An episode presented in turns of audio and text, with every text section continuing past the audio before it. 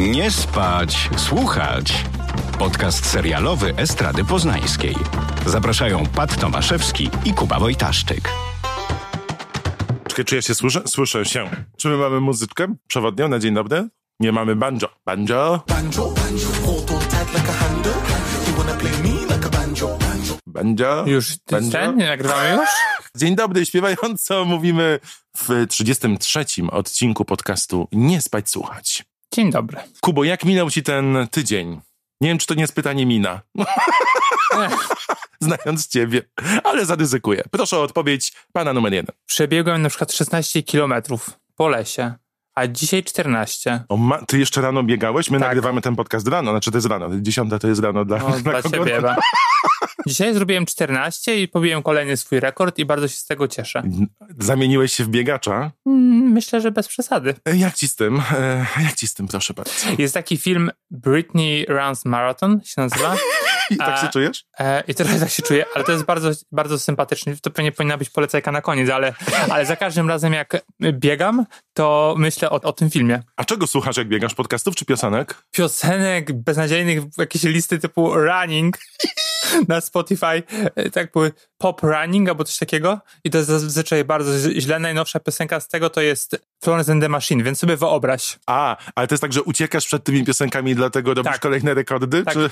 Również sobie bardzo często wyobrażam, jak jest już tak, na przykład rano jest ciemno, No. albo wieczorem biegam, Mhm. to jak te wszystkie blond laski w horrorach amerykańskich, które zawsze giną na samym początku, że wiesz, że nie, że nie powinnaś biegać sama po parku, bo cię ten psychopatyczny morderca dogoni, zabije, to jestem ja. Znaczy ten nie psychopatyczny morderca, tylko ta laska. To ostatnie pytanie w tej sekwencji przed reklamą. Czy jak biegasz, wyobrażasz sobie, że masz kitkę i tego na lata z prawa na lewo? Jak. Ej, raz miałem bluzę z kapturem i tak właśnie ten kaptur latał. Więc można powiedzieć. Ja zawsze, ile razy ktoś mówi, że biega, to widzę tę pierwszą scenę z Scary Movie właśnie, jak dziewczyna biega przed tym mordercą i potem dociera do stolika, gdzie są same noże i banan i bierze banana. Tak, tu pamiętam. No. No dobrze, to co teraz? Y, Wracamy do naszego podcastu i tematu przewodniego, jakim są seriale. Kuba wpadł na pomysł, żebyśmy zobaczyli kilka tytułów z przeszłości i sprawdzili, czy nadal są aktualne, czy w cudzysłowie się trzymają jeszcze w Mm. 2020 roku. Na tapetę dziś bierzemy trzy tytuły. Chciałbyś dramatycznie przeczytać się? Tak, a może wyjaśnię. Znaczy, cudowne lata, Roswell i e, gotowe na wszystko. Desperate E, Housewives. z czego tak naprawdę oglądałem chyba jeden tytuł, ten ostatni, W dzieciństwie czy teraz? e, w dzieciństwie. Teraz obejrzałem. Nie wiem, czy to był dobry wybór, ale obejrzałem jakby w cudowne, cudowne lata, właściwie pierwszy sezon cały. To nie jest wielkim wydarzeniem, bo to jest sześć tylko odcinków 20-minutowych, Tak. więc no po prostu szybko, szybko poszło. A kolejnych widziałem po kilka odcinków. No i była to przeprawa. E, ale dlaczego to wymyśliłem? Ponieważ fajnie jest wrócić do niektórych tytułów i zobaczyć po pierwsze, jak nimi inspirują się kolejne tytuły, które, wiesz, teraz wychodzą na przykład. tak. I też właśnie tak jak powiedziałeś, jak się te tytuły zestarzały i jak zmienia się samo Hollywood, jak zmienia się telewizja, to jest zawsze ciekawe po prostu taką, złapać taką perspektywę. A tym bardziej, e, jeżeli tych tytułów nie widziałeś do końca, bo tylko kojarzysz, nie wiem, czy tam bohaterów, czy aktorów, aktorki, to jednak to jest interesujące. What would you do if I sang? Zaczynamy od serialu, w którym zakochał się cały świat. On był sprzedany do ponad 100 krajów e, na początku lat 80. i mimo, że był tworzony w latach 80., powstało prawie 200 odcinków, to opowiada o latach, o końcówce lat 60. i w związku z tym, że jest serialem historycznym, to jak patrzysz sobie teraz z perspektywy, to aż tak bardzo się nie zestarzał, bo on już się e, w produkcji starzał. Jakie dziwne zdanie. Może jeszcze raz. Nic nie zrozumiałem, Pat. Ja też nie. Tak o poranku u mnie wygląda Mhm. Dzień dobry. łączenie synaps. To zaczynamy od serialu Cudowne lata, który mimo, że kręcony był w latach 80., opowiada o końcówce lat 60. Tak, to prawda. 68 konkretnie. Głównym bohaterem jest e, bodajże 12-letni Kevin Arnold, który mieszka na przedmieściach amerykańskich, chodzi do podstawówki, nie, to chyba jakieś gimnazjum ich pewnie, gimnazjum, no i ma starszego brata, jeszcze starszą siostrę. Wspaniałego ojca i jeszcze lepszą matkę. Matka jest zostaje w domu, w sensie pracuje w domu, pomimo że skończyła bodajże pierwszy rok koledżu. No i ojciec jest pracującym w mieście. Zarabiającym na wszystko. Tak, czyli typowa a, y, rodzina amerykańska lat 60., to się chyba nazywało, no jakaś taka... Typical suburban American family. 1968, I was 12 years old. A lot happened that year. Denny McLean won 31 games. The Mod Squad hit the air and I graduated from Hillcrest Elementary and entered junior high school. I powiem ci, że ten serial kojarzyłem, w ogóle nie wiedziałem, czy zapomniałem o tym, że faktycznie ten, ten główny bohater ma lat 12 w pierwszym sezonie. Mhm. Najwidoczniej kojarzyłem go po prostu z tych poprzednich, bo ten serial był kręcony do 93, do 93 roku, więc pewnie zakładam, że on już był tam w jakimś koledżu czy, czy gdzieś tam. I to mnie zdziwiło. I generalnie pierwszy sezon pochłonąłem od razu. Bardzo mnie zainteresowało. Wydaje mi się, że nie zestarzał się ten e, serial. Oczywiście zaraz dojdę do jakichś tam minusów, ale ze spokojem mógłby być nakręcony dzisiaj.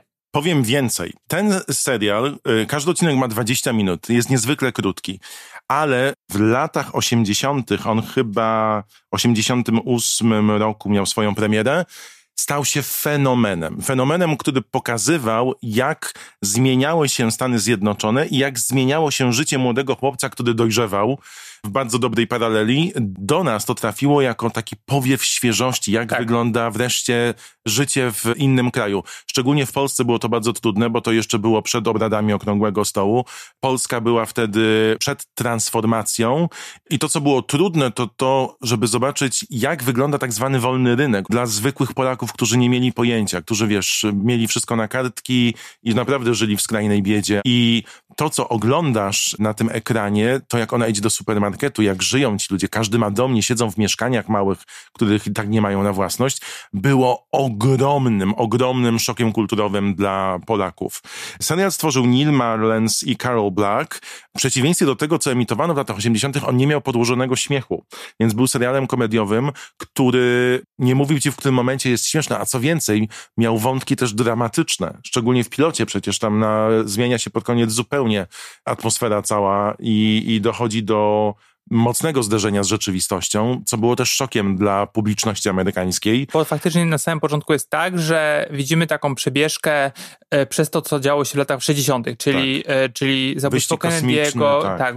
jakby to Martin Luther King, Wietnam, to przeplata się przez pierwszy sezon, ale tak naprawdę to wszystko jest skonfrontowane z dojrzewaniem tego młodego chłopaka, którego grał Fred Savage i on był najmłodszym nominowanym do Emmy do nagród Emmy najmłodszym aktorem i tak naprawdę oglądamy jego perypetie. On zmienia, zmienia szkołę, jakby w sensie idzie do tego, do kolejnej po podstawówce w Ameryce, no i spotyka się, nie wiem, z popularnymi dzieciakami, bo on tak naprawdę tak. nie jest ani popularny, ani właściwie nie, ani nie jest też kujonym, jest taki po prostu zwykły. No i jakby każdy odcinek jest ułożony podobnie, schematycznie, to znaczy, że y, zaczyna się od jakiegoś dużego wydarzenia i później jest to duże wydarzenie e, sprowadzane do problemów tego małego Kevina, no i później on odrabia jakąś lekcję, czyli na przykład uczy się, co robi jego ojciec i dlaczego jest wiecznie sfrustrowany. Mhm albo jak przyjmuje się, że dziewczyna go wyśmiewa w szkole, bo się w niej zakochał, to na końcu okazuje się, że wystarczy po prostu wyciągnąć przyjazną dłoń,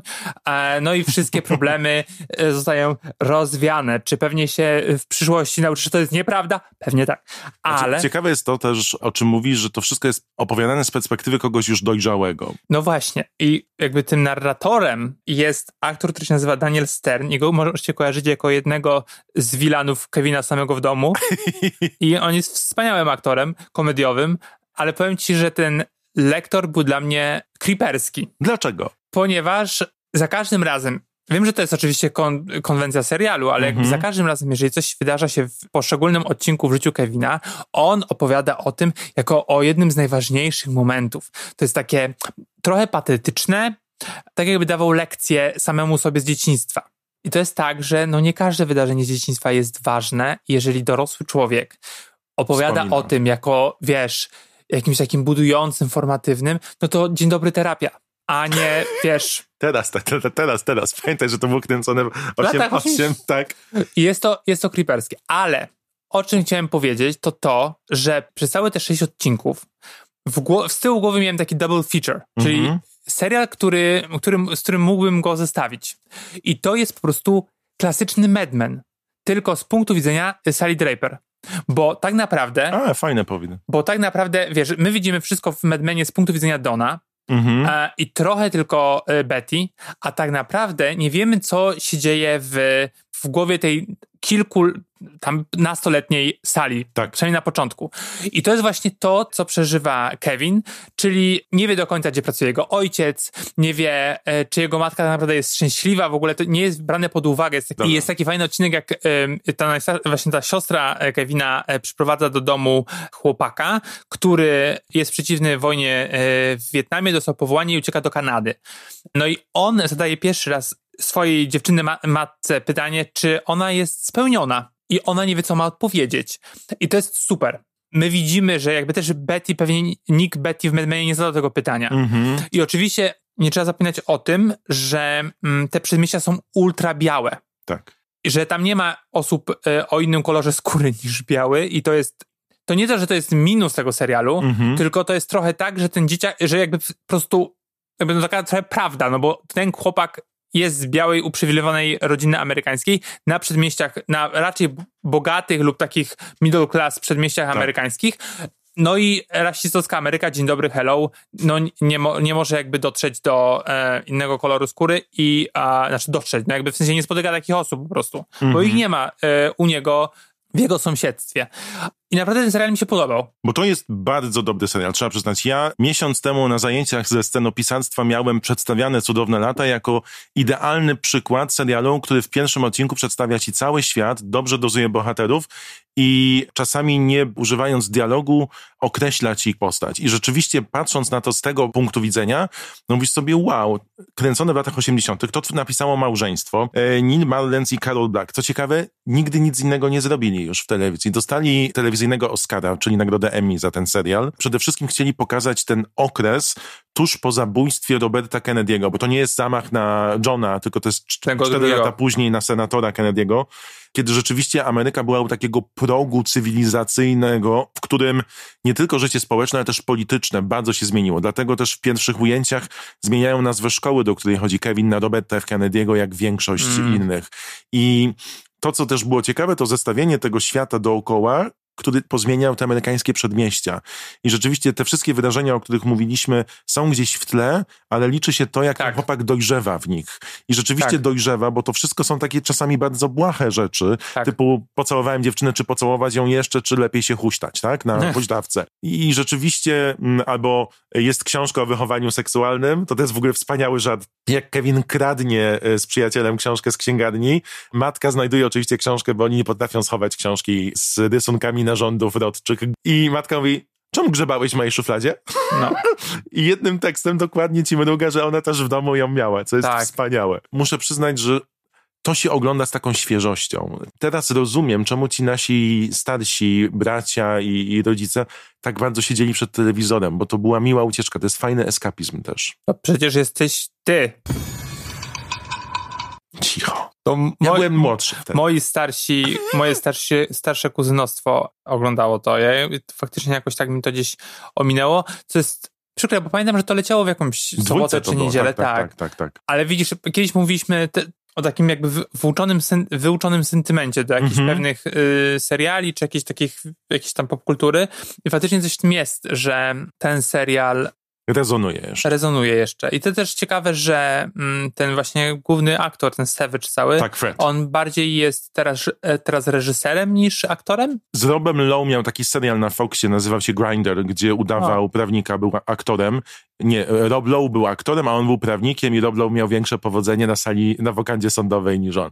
Ale Fox zrezygnował z niego, a teraz chyba jest Friends from College na Netflixie. No, ale też reżys- reżyseruje właśnie Tak. jakiś tam serial na Netflixie i też zrobił ileś odcinków e, Modern Family, więc generalnie całkiem spoko mu się ta kariera gdzieś tam układa. Tak, on był też producentem jednego z moich ulubionych sitcomów ostatnich lat, ale taki bez śmiechu, Happy Endings Mhm. i też produkował kilka odcinków It's Always Sunny in Philadelphia. Ale cudowne lata Były w popkulturze długo, długo, długo po zakończeniu produkcji ze względu na plotkę, że przyjaciel Kevina to był młody Merlin Manson. Okej. Nie wiem, czy kojarzysz. Ej, faktycznie. Tak, i że potem sobie usunął żebra. To był on? Ale to nie był on. Podobny.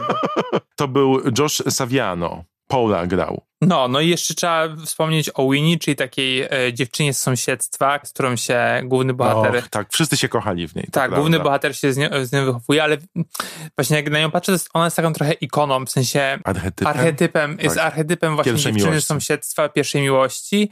Jakby to trwało 40 minut, to nie byłoby takie ciekawe. Nie, chyba. 20 jest super, ale chciałem powiedzieć jedną rzecz, bo jak przygotowywaliśmy się do tego podcastu, to sobie poczytałem, co się dzieje teraz z tymi aktorami. I to, co się dzieje z Daniką McKellan, czyli z e, Winnie Cooper, to jest najlepsza rzecz na świecie. Ona nie poszła w ślady aktorskie, nie, nie chciała rozwijać tej kariery tylko zaczęła pisać o matematyce. Jest taką aktywistką, która zachęca do tego, żeby zgłębiać wiedzę, ale napisać sześć książek w temacie matematyki Ej, Po, po Królowej Gambit mnie już nie, nie, nie zdziwi. Tam było Byłem to, pod ogromnym wrażeniem, jak się tego dowiedziałem. Oglądaliśmy serial o szachach, więc można pisać o matematyce. No, ale to szanuję, bardzo, bardzo szanuję. Ostatnio można ją było zobaczyć w serialu Netflixa Project Mac 2, MC Kwadrat, e, Mac 2. Pamiętam, jak kiedyś Bożena Dykiel była w takim teleturnieju, to było grane, które Kaja prowadziła. Witam serdecznie w programie To było grane! I ona nie umiała przeczytać YouTube, tylko U2 czytała właśnie. I, i to samo Mac 2. Jesteście w podobnym wieku. Projekt MC Kwadrat i tam właśnie wystąpiła ostatnio, więc można zobaczyć, jak wygląda teraz Winnie. Lub wpiszcie w Google. Dobrze, przejdźmy do Roswell, bo y, już wydaje mi się, że Ale no nie, no może taka ocena, no bo po coś to oglądaliśmy. Czy to się trzyma, czy tak. polecasz? Myślę, że tak. Y, Oczywiście y, trzeba wziąć nakładkę na to, że jakby to są lata 80., które mówią o latach 60. Mhm. Zawsze mam takie wrażenie, że mm, jak Amerykanie robią właśnie seriale, które dzieją się, y, już teraz trochę się zmienia, ale y, dzieją się w przeszłości, jeszcze większej przyszłości niż y, tam wiesz, jakieś 60 czy 50, to robią tylko po to, żeby nie zatrudniać właśnie y, czarnych na przykład. Jakie ty masz myśli? No bo kurde, faktycznie jest tak, że w tym serialu, jakby w kolejnych to jest bardziej widoczne, ale to, że jakby ta białość, no jest taka dojmująca, ale no tu jest jakby to wszystko wytłumaczone, bo po prostu oni byli bogaci, tam ci tak. byli biedni, no i nie, nie mieszali się po prostu i tyle. No straszne czasy, no ale generalnie to jest właśnie fajnie, to bardzo fajnie pokazane i też polecam jakby spojrzeć na to właśnie z punktu widzenia Madmana czy jakichś pokrewnych seriali, chociaż wydaje mi się, że tutaj jest e, po prostu idealny, jakby jak Sally mogła odbierać rzeczywistość e, w Madmanie. I to jest super, dlatego to polecam. Od razu mi się to skojarzyło, z tym większą przyjemnością poświęciłem czas temu dziełu sztuki. O, jak ładnie powiedziałeś. Polecamy cudowne lata. It was the first kiss for both of us. We never really talked about it afterward. But I think about the events of that day again and again, and somehow I know that Winnie does too. There were moments that made us cry with laughter. And there were moments like that one of sorrow and wonder. Jeżeli się nie mylę, to ostatnio można było to zobaczyć na jednym z tych kanałów TVP Seriale chyba. Nadal ogląda się to świetnie i to było bardzo miłe zaskoczenie dla mnie faktycznie. Czyli cudowne lata, jeżeli nie znacie tego fenomenu, którym żyła Polska na początku lat 90., to gorąco zachęcamy. Teraz czas na serial Roswell, który powstał w 99 roku na kanale The WB. Kanał The WB w Stanach rozpoczął swoją działalność w roku 95 i na początku był kierowany do gospodyń domowych i tam powstał serial Savannah, który też jako jeden z pierwszych kochałem tak, Savannah. trafił do nas. She's rich, she's beautiful, and she's marrying the handsomest guy in Savannah. You are wicked. Wicked but good. A potem zaczęli twórcy mówiąc, jako że to jest Warner Bros., to może zrobimy coś, czego w Stanach nie było, czyli stworzymy stację telewizyjną, która będzie dedykowana dla młodych. No i tak zaczęło się Jezioro Marzeń. Uh, you're, you're Dawson. Dawson, yeah, I know. Um, we met before. Dawson, this is my chance to start over. This is my chance.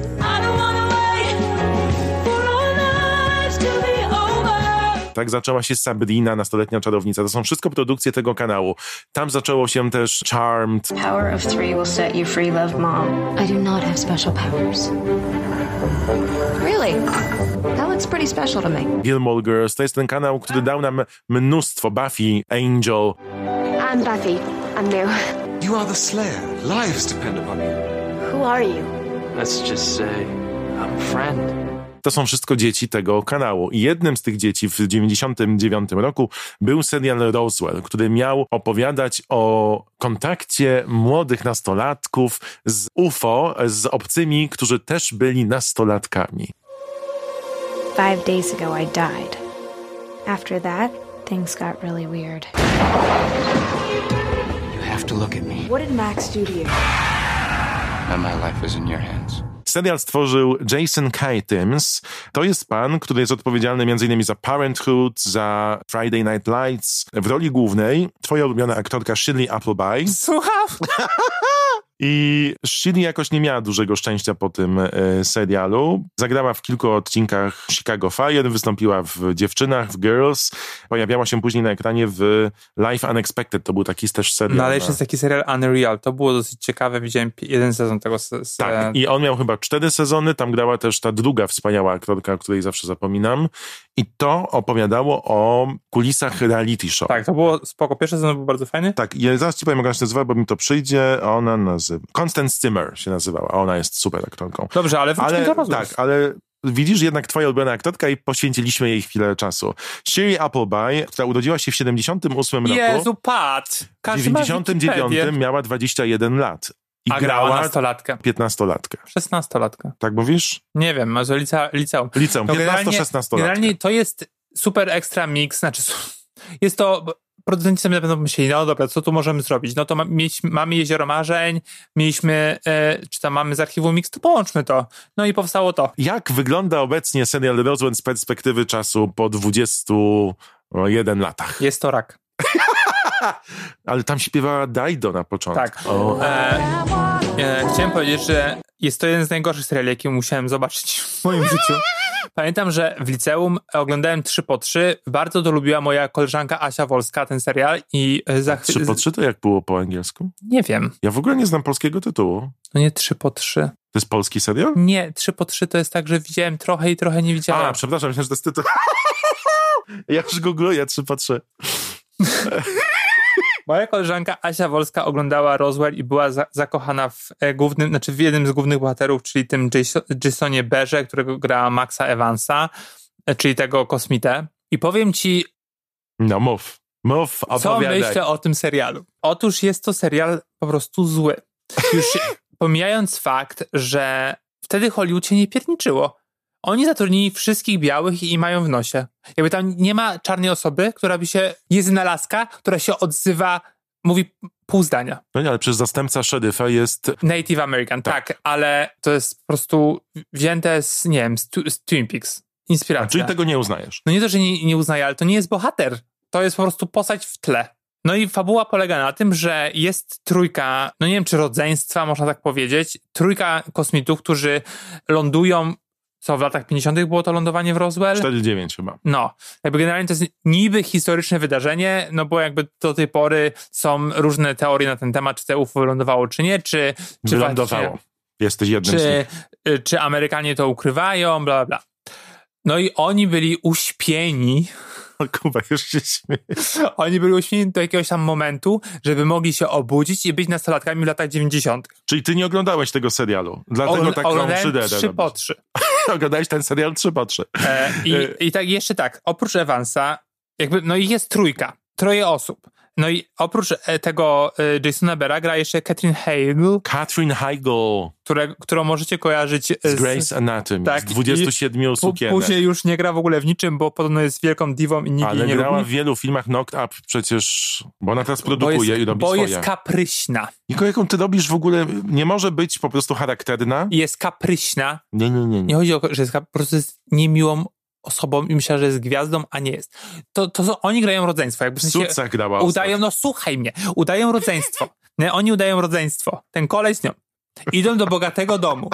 A jeszcze jest trzeci koleś, jeszcze jest trzeci koleś, który ma na imię Michael w tym serialu i on trafia Do, tak, do nieszczęśliwego domu. do patostreamu. I ten ojciec go tam, nie wiem czy tłucze, ale generalnie jest alkoholikiem. Brandon Fair on się nazywa. I jaka tu jest sprawiedliwość? No żadna. I dlaczego on trafia do tego domu? No, jak się obudzili. im, się, im się powiodło, jemu nie. Jak się, obudzi, jak się ob, obudzili po tylu latach, są kosmitami i trafiają do systemu, nie mogą użyć swojej mocy.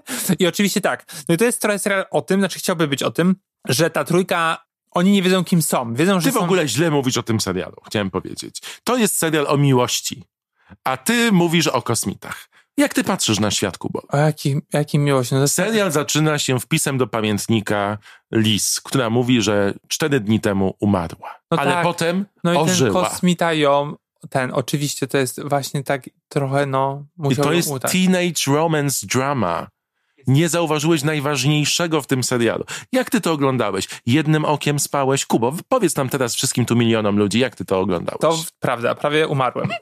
I nikt mnie nie, nie mogłem umrzeć do końca, bo nikt by mnie nie skrzesił, jak ten kosmita. Ale no, chodzi o to, Tak. że co mi w tym przeszkadza, to to, oprócz tego, że wszyscy są biali, to to, że to jest super naiwne. Oni to mówią, bardzo naiwne. mówią, że ej, jesteśmy kosmitami, okej, fajnie, tylko nie mów innym, ale ta laska mówi wszystkim, swoim przyjaciołom. Ej, a tam w ogóle gra Adam, on ma Adam? Adam. Syn Hanksa. Colin Hanks to jest. Colin Han- I on jest y, bardzo dobrym teraz aktorem, wtedy jeszcze nie Wtedy był no bardzo złym aktorem, to prawda. E, aczkolwiek to było ciekawe go zobaczyć, bo zrobił chyba największą karierę.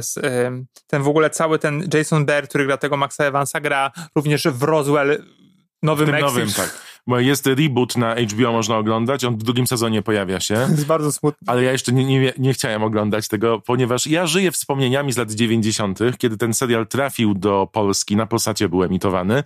Kiedy byłem w liceum, to z przyjaciółmi to oglądaliśmy i zastanawialiśmy się, czy oni się dowiedzą wszyscy, czy oni wylecą z ziemi, co się stanie, jakie moce będą mieli, bo każdy z tych obcych ma jakąś moc. Jeden ma nie, o, znaczy o tej lasce, to nie nie widziałem tyle odcinków, o Katrin Heigl, jaką ma. Tam ten, ten taki ten buntownik, co jest w tym patostreamie, to on jeszcze nie odkrył za bardzo, co ma, a ten uzdrawia. Super. Tak, Max uzdrawia, ale przez to, że Fajne uzdrawia, moce. to też e, łączy się z komórkami osoby uzdrawiającej, przez co może zobaczyć jej przeszłość. A w momencie, w którym uzdrowił Liz, jest, jak ja pamiętam ten serial, aż wstyd, to jak uzdrowił Liz, to Zobaczył, w jakiej była kiece w podstawówce. tak, to zobaczył, ale też przekazał jej jakąś moc. I ona przez cały serial potem będzie miała jakieś moce i będzie pokazywała je. Będzie włączała radio, przesuwała ludzi. Tam potem pojawia się też postać, e, czwarty obcy, Tess, którą Tak, grała no Emily DeRavin. Tak, ja ją ona bardzo w, w lubiłem. Loście grała. Ona. Tak, tak, Ej, ale faktycznie ona, ona była trochę zła chyba, nie? tak, bo ona była wychowywana przez tego właśnie oryginalnego mm, Obcego. obcego Też e, była biała który był oczywiście. mordercą, tak. No i ja muszę Straszne. przyznać, że też muzycznie sobie posłuchałem tego pierwszego odcinka i tam się pojawia Dave Matthews Band, jest Maisie Star, no po prostu wspaniałe rzeczy tam są i rzeczywiście jest to tak naiwne, że to nawet, to jest tak jakbyś potrząsnął butelką z kolą i wrzucił do niej Mentosa, po prostu tak ta naiwność bije z tego serialu. Złapałem się na tym, że rzeczywiście jakiś młody człowiek to też jako tak naiwność łatwo przyjmuje, bo dla mnie ten serial pamiętam, że był wow e, w tych latach 90. na zasadzie wow, obce, efekty specjalne, co się dzieje, czy obcy są wśród nas, faktycznie miłość, szkoła i w ogóle jak my oglądaliśmy te zajęcia, tam na przykład zajęcia z biologii mają, gdzie badają swoją ślinę pod mikroskopem, to u nas zajęcie z biologii to pani e, pokazywała nam w szafie zamknięte, wiesz, co, coś w Tak. słoiku sprzed 50 lat i, i mówi, to jest na przykład kawałek języka krowy z 44 roku. Tak. Uczcie się na tym, jak człowiek jest zbudowany. No wiadomo, że, że to takie. E, znaczy, zastanawiam się, jakbym teraz na przykład wrócił do Jeziora Marzeń, o którym wspominałeś, Mhm. e, bo to był dla mnie taki e, formatywny serial. A może zrobimy to w jakimś 90. odcinku, zobaczymy sobie. Trochę się tego boję, bo to jest trochę takie. ja Celowo wybraliśmy, wybra, wybrałem te seriale, w sensie poprosiłem cię o nie, ponieważ nie wiążą mnie z nimi żadne emocje raczej takie. Znaczy, nie to, że to wiesz, że po prostu spędzi To mi dzięki, to. że nie patrzyłeś na moje. spędzi mi to sens powiek, jak obejrzę Jezioro Marzeń, tylko po prostu te marne seriale, one mają po 40 minut, 45 minut i to jest po prostu marnotrawstwo czasu. I po prostu oglądałem te, ten Roswell i mówię, dlaczego to sobie zrobiłem? Bo wiesz, wiesz co mi jeszcze najbardziej przeszkadzało? Nie rozumiem tego, że to musi być naiwne dla nastolatków, bo teraz patrzysz na, patrzysz na seriale dla nastolatków i jak Tak. one się zmienią. Na, na, na, tą nową Sabrinę. I ona może też być trochę naiwna, ale jednocześnie wiesz, jak to wszystko mm, jak ten cały świat poszedł do przodu, że mówiliśmy o różnorodności i tą Tak, różnorodność tam dostajesz, masz, masz różne e, nie wiem, płcie, że nie jest tylko chłopak, dziewczyna, normalna rodzina, tylko to Tak, faktycznie... ale też masz odcienie, e, różne odcienie zachowań bohaterów. I to jest tak, że obecnie główny bohater może sobie pozwolić na to, że nie Tak. zachowuje się poprawnie. Tak, ale... Bo jest pełno krwistym człowiekiem i reaguje emocjami. prawda. A tam są wszystkie jednowymiarowe. Tak, to prawda. Oni, jakby ta, ta trójka w tych pierwszych odcinkach, ta trójka tych kosmitów i kosmitka, no to oni mają odgrywać osoby, które są, nie wiedzą kim są, są takimi outsiderami, Tak. że niby nie przynależą.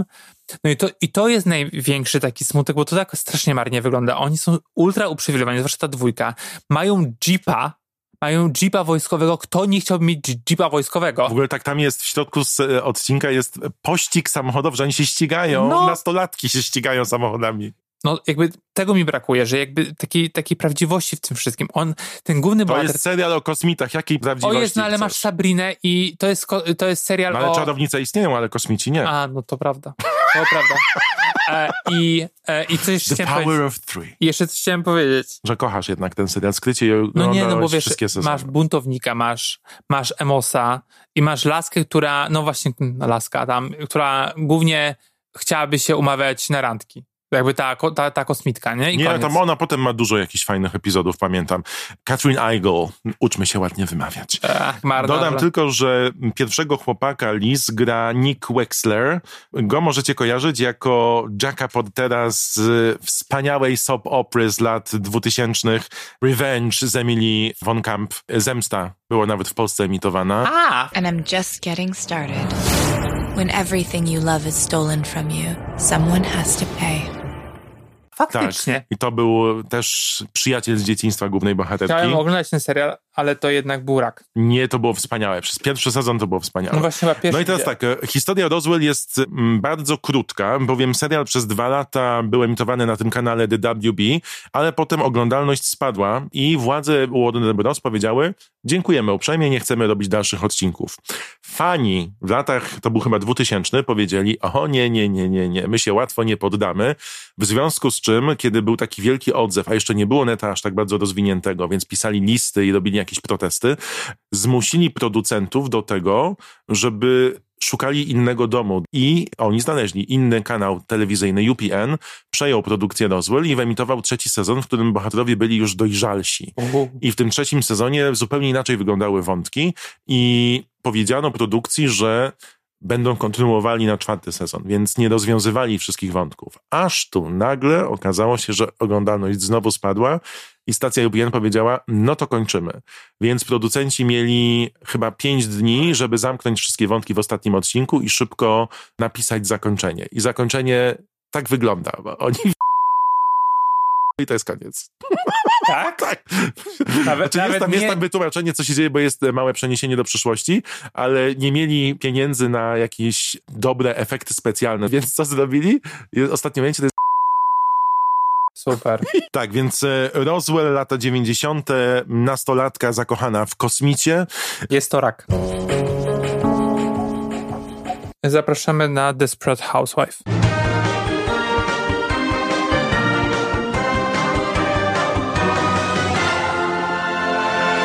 Serial stworzony przez Marka Cherego to było objawienie stacji ABC. Debiutował równ- na równi z serialem Lost. To Tak. była wspaniała jesień, szczególnie, że producenci łączyli promocje i na przykład w jednym z odcinków Brie sprząta pokój swojego syna, który ogląda Lost. I to było tak skumulowane, że to był odcinek, który był emitowany trzy dni wcześniej.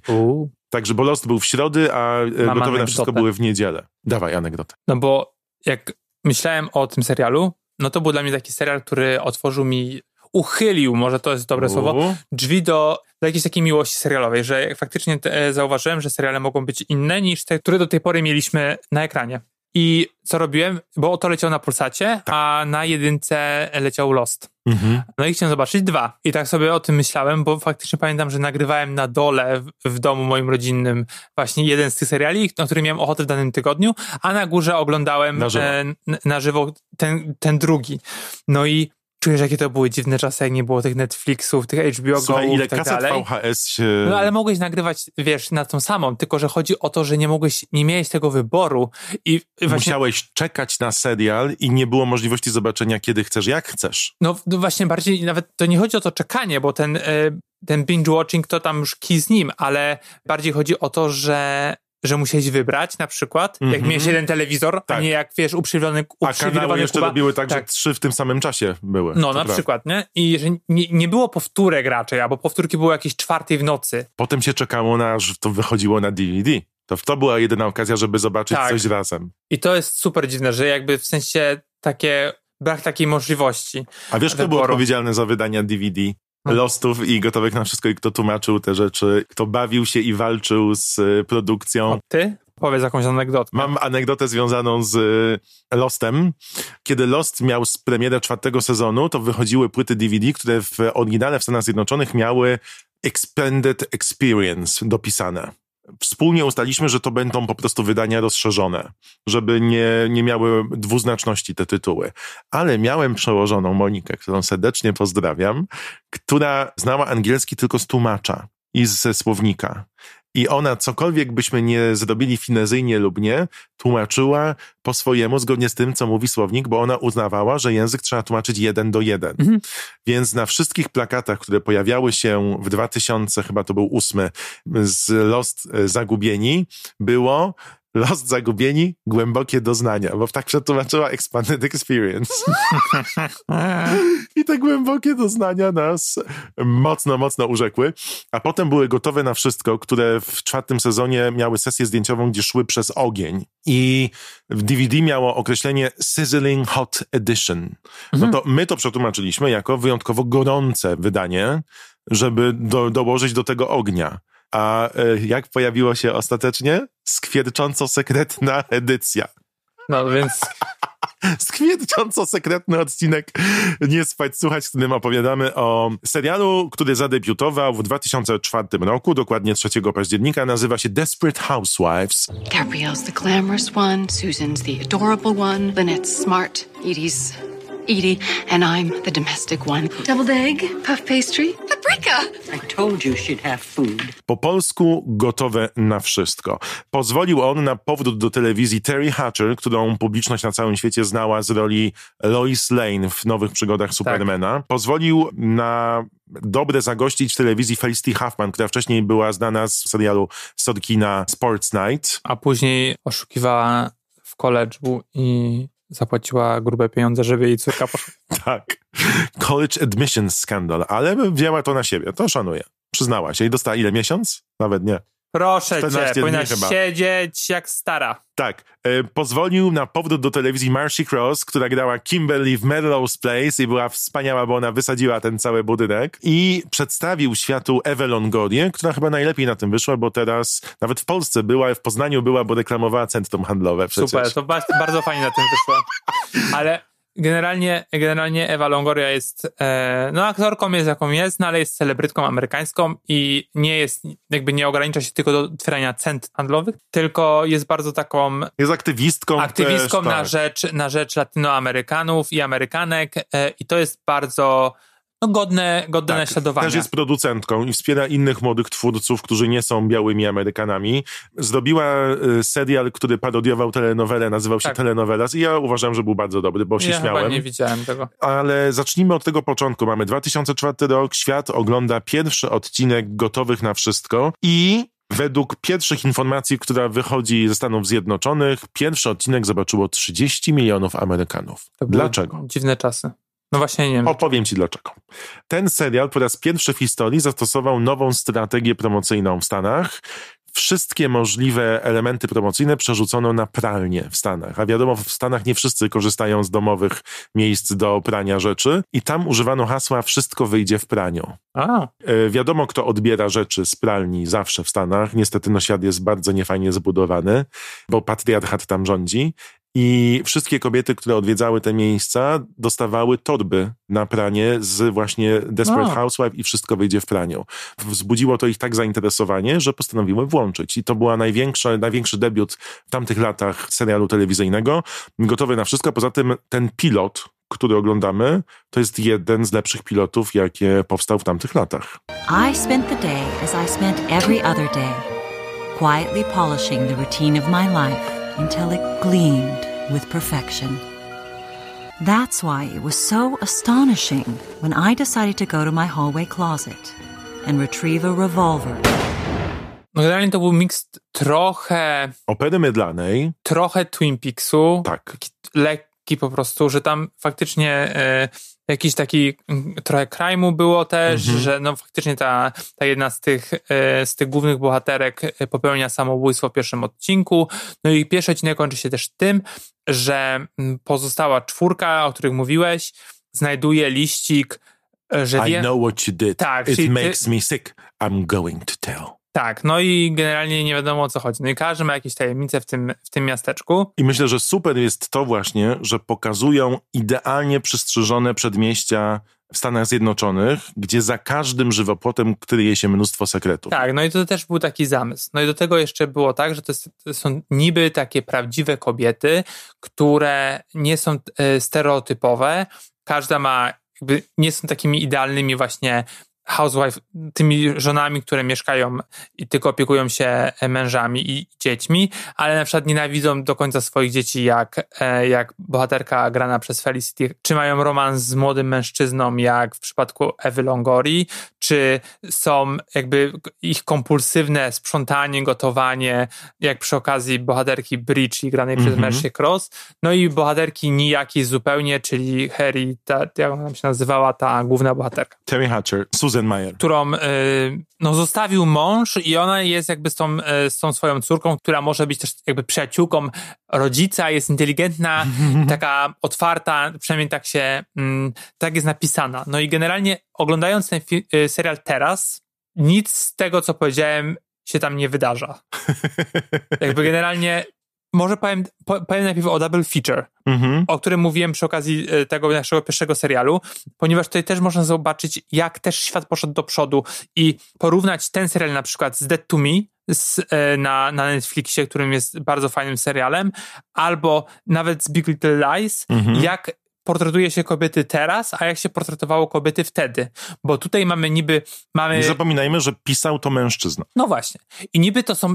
Tak, tak to było reklamowane, że to nie było użyte słowo feministka, ale że to są współczesne kobiety, które idą na jakby na przekór, wiesz, stereotypom, że to nie jest tak, że one są właśnie. Także tam była matka, która otwarcie mówiła, że jest nieszczęśliwa, bo ma czwórkę Bo ma dzieci, czwórkę a i dzieci. tęskni za pracą. Ale tak naprawdę wszystkie z tych bohaterek, wszystkie obracają się wokół mężczyzn i przez jakby pokazywane są, tak jak powiedziałeś, przez to, że to, że to koleś napisał, jakby z ich punktu widzenia. Bo na przykład weźmiemy tą główną bohaterkę graną przez y, Terry Hatcher, Tak.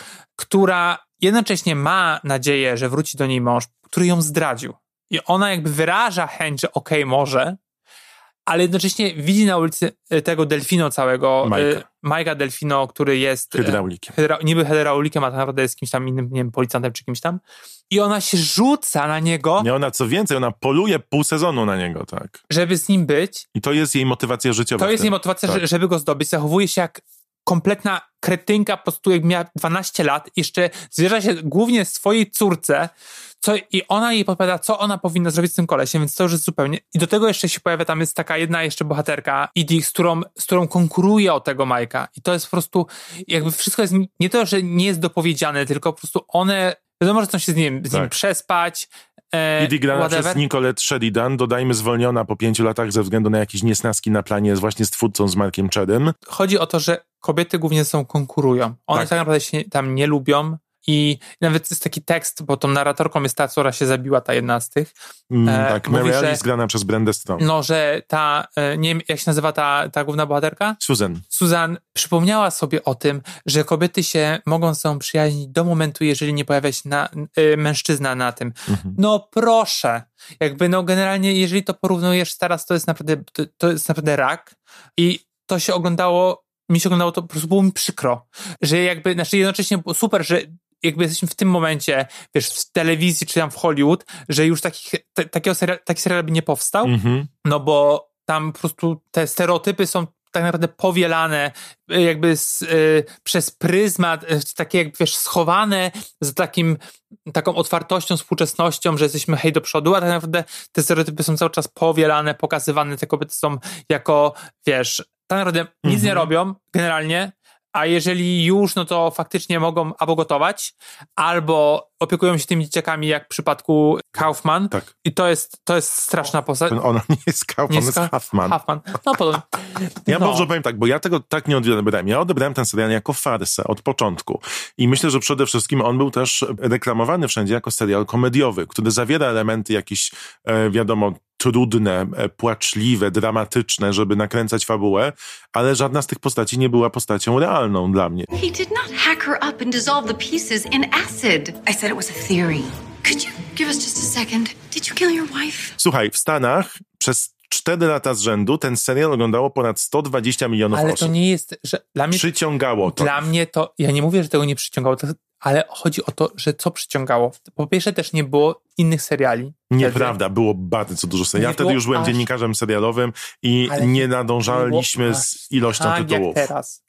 I Ty wiesz, wtedy jeszcze byłeś mały, więc nie wiesz. Bazo- Słuchaj starszego. bazowanie na stereotypach zawsze będzie bardziej przyciągać osób, nie wiem, nieświadomych na przykład. Wiesz, co wtedy świeciło sukcesy też? Alias, agentka o 100 twarzach z Jennifer Garner. Kobieta o stu twarzach, każdy- Ile miała twarzy? 100, dokładnie. a ona jest fajną aktorką. Ale to był fajny serial, ja też lubiłem. Serial J.J. Abramsa, który teraz robi Gwiezdne Wojny. Tego nie oglądałem. I Star Trek Eee, wszystko robił właściwie już. No, generalnie uważam, że gotowe na wszystko się zestarzały źle, że pod płaszczykiem feminizmu ukryte są stereotypy takie mizoginiczne i być może przez to, że ten koleś, który pisał i produkował Mark to, być może nie zapytał żadnej innej kobiety o to, a też być może dlatego, że po prostu tak wyglądało wtedy Hollywood. Może tak być. E, No jest też powód, dla którego tyle osób oglądało ten serial. On przez 6 lat był trzecim najchętniej oglądalnym programem telewizyjnym na świecie, na pięciu kontynentach.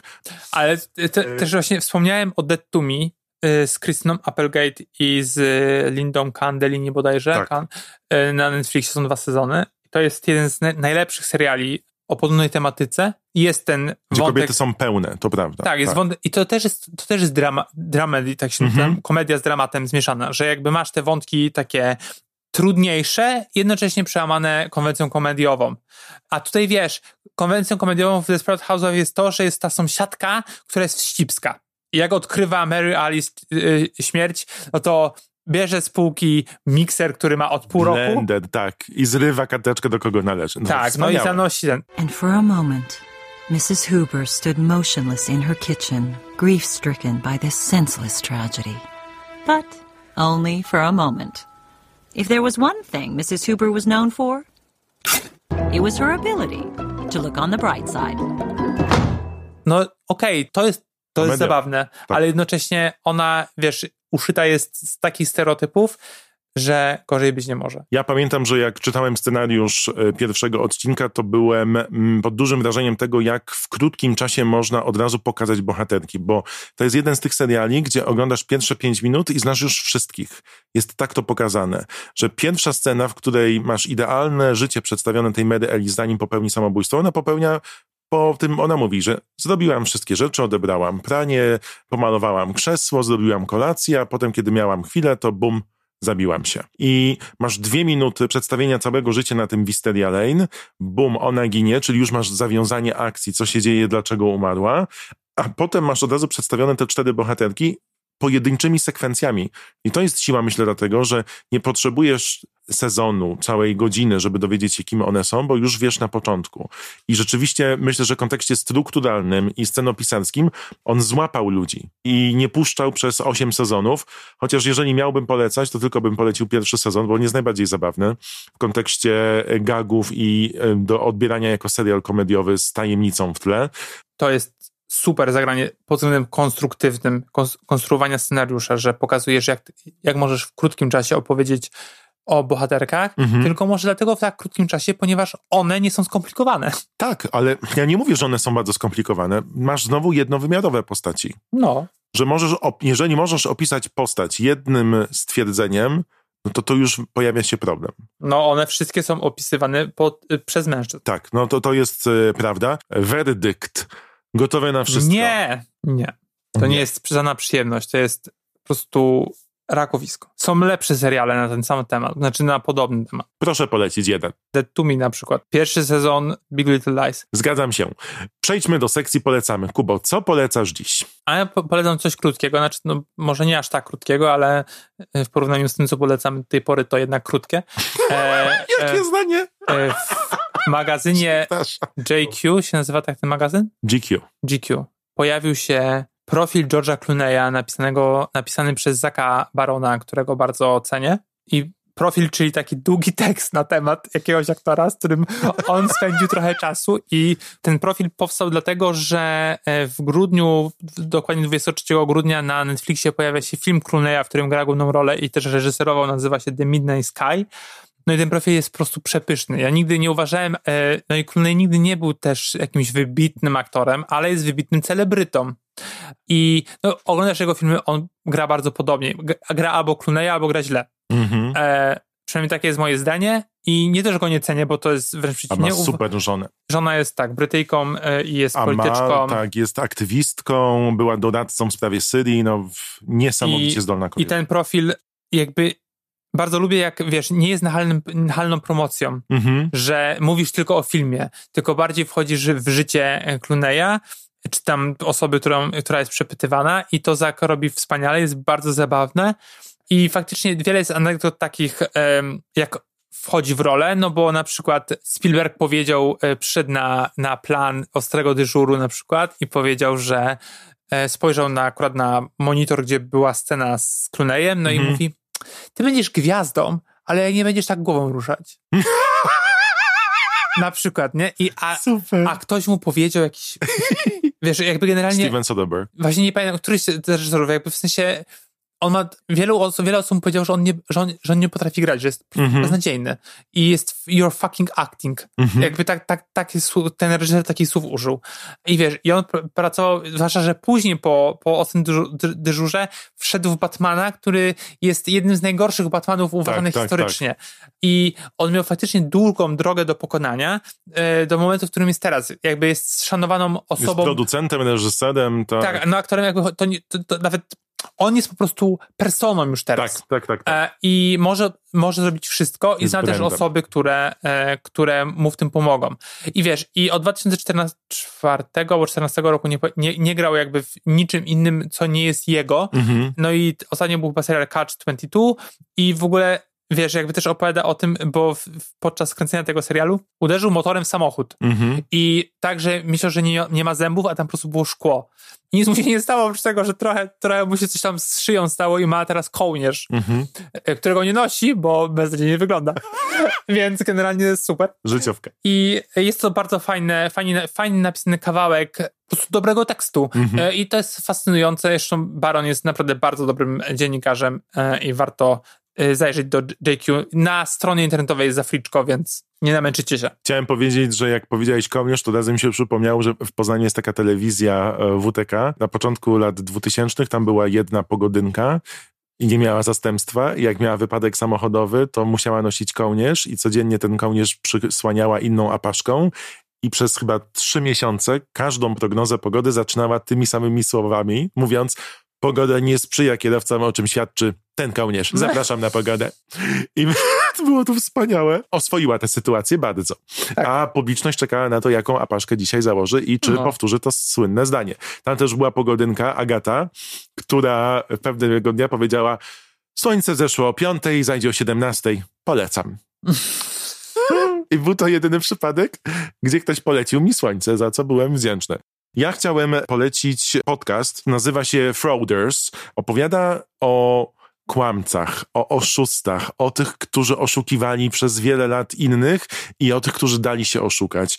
Dwójka dziennikarzy opowiada o najsłynniejszych przypadkach, które trafiły na czołówki gazet i w odcinku dziewiątym i dziesiątym ich bohaterką jest Anna Sorokin, która zafascynowała na tyle Shonda Rhimes, że tworzy o niej serial dla Netflixa, a dodatkowo była przyjaciółka Anny, którą oszukała na ponad 60 tysięcy, sprzedała projekt dla HBO. To jest historia młodej dziewczyny, dwudziestolatki, która wymyśliła sobie, że opowie wszystkim w Nowym Jorku, że jest milionerką, dziedziczką niemieckiej fortuny. To tak jak ja. nie miała ani jednego dolara, ale odkryła sposób, jak manewrując między dwoma bankami, może konto czekowe w jednym zastawiać w drugim. Doprowadziła do tego, że była i pozowała na zdjęciach z największymi e, w Nowym Jorku elitami. Chciała otworzyć centrum rekreacji i fundację za 20 milionów i podają świetny przykład. Ona robiła się na bogatą, czyli dawała napiwki stodolców, brała wszystko co najdroższe. Kiedy poszła do banku i powiedziała, że chce 20 milionów pożyczki, to oni jej powiedzieli, okay, tylko daj nam 100 tysięcy zastawu. 100 tysięcy za 20 milionów, co jest niespotykane, no. bo jak ty chcesz wziąć zwykłą pożyczkę na przykład na 6 tysięcy złotych, to musisz spłacić 11 tysięcy i dać poręczenie na 3 lata teraz i drugiego żyranta. Więc ten system w ogóle jak preferuje bogatych jest pokazany w tym, a historia jej jest niesamowita, bo ona sobie sama to wymyśliła, a kwintesencją było to, że zaprosiła swoją przyjaciółkę z kolegą na wycieczkę do Maroka, powiedziała, że zgubiła karty i oni za wszystko płacili. A jako, że ona zamawiała wszystko, co najdroższe, to ten tygodniowy wypad do Maroka kosztował ponad 60 tysięcy dolców. No i cała ta historia, która jest fascynująca, o tym, jak można wbić się do tych niby hermetycznych elit Nowego Jorku i Stanów Zjednoczonych, jest ukazany poprzez perspektywę młodej dwudziestolatki, która chciała coś w życiu osiągnąć. Ona kończy teraz wyrok sądowy, bo została skazana za oszustwa i wyjdzie i zobaczysz, będzie jedną z bogatszych i jedną z lepiej opłacanych. Zatańczy z gwiazdami. Myślę, że dużo, dużo lepiej. Bo jest e, w tym podcaście i rozmowa z jej prawnikiem, rozmowa z osobami, które śledziły jej proces i całą sprawę. Fascynujący przypadek. Jeszcze raz przypomnę, pani nazywa się Anna Sorokin, a podcast nazywa się Fraudsters. Bardzo dziękuję. Dzięki. Nie spać, słuchać. Producentem podcastu jest Estrada Poznańska. Wszystkie odcinki znajdziesz na estrada.poznan.pl. Witam serdecznie w programie To było grane! Tu, tu, tu, tu, tu, tu, tu, tu, tu, tu, tu.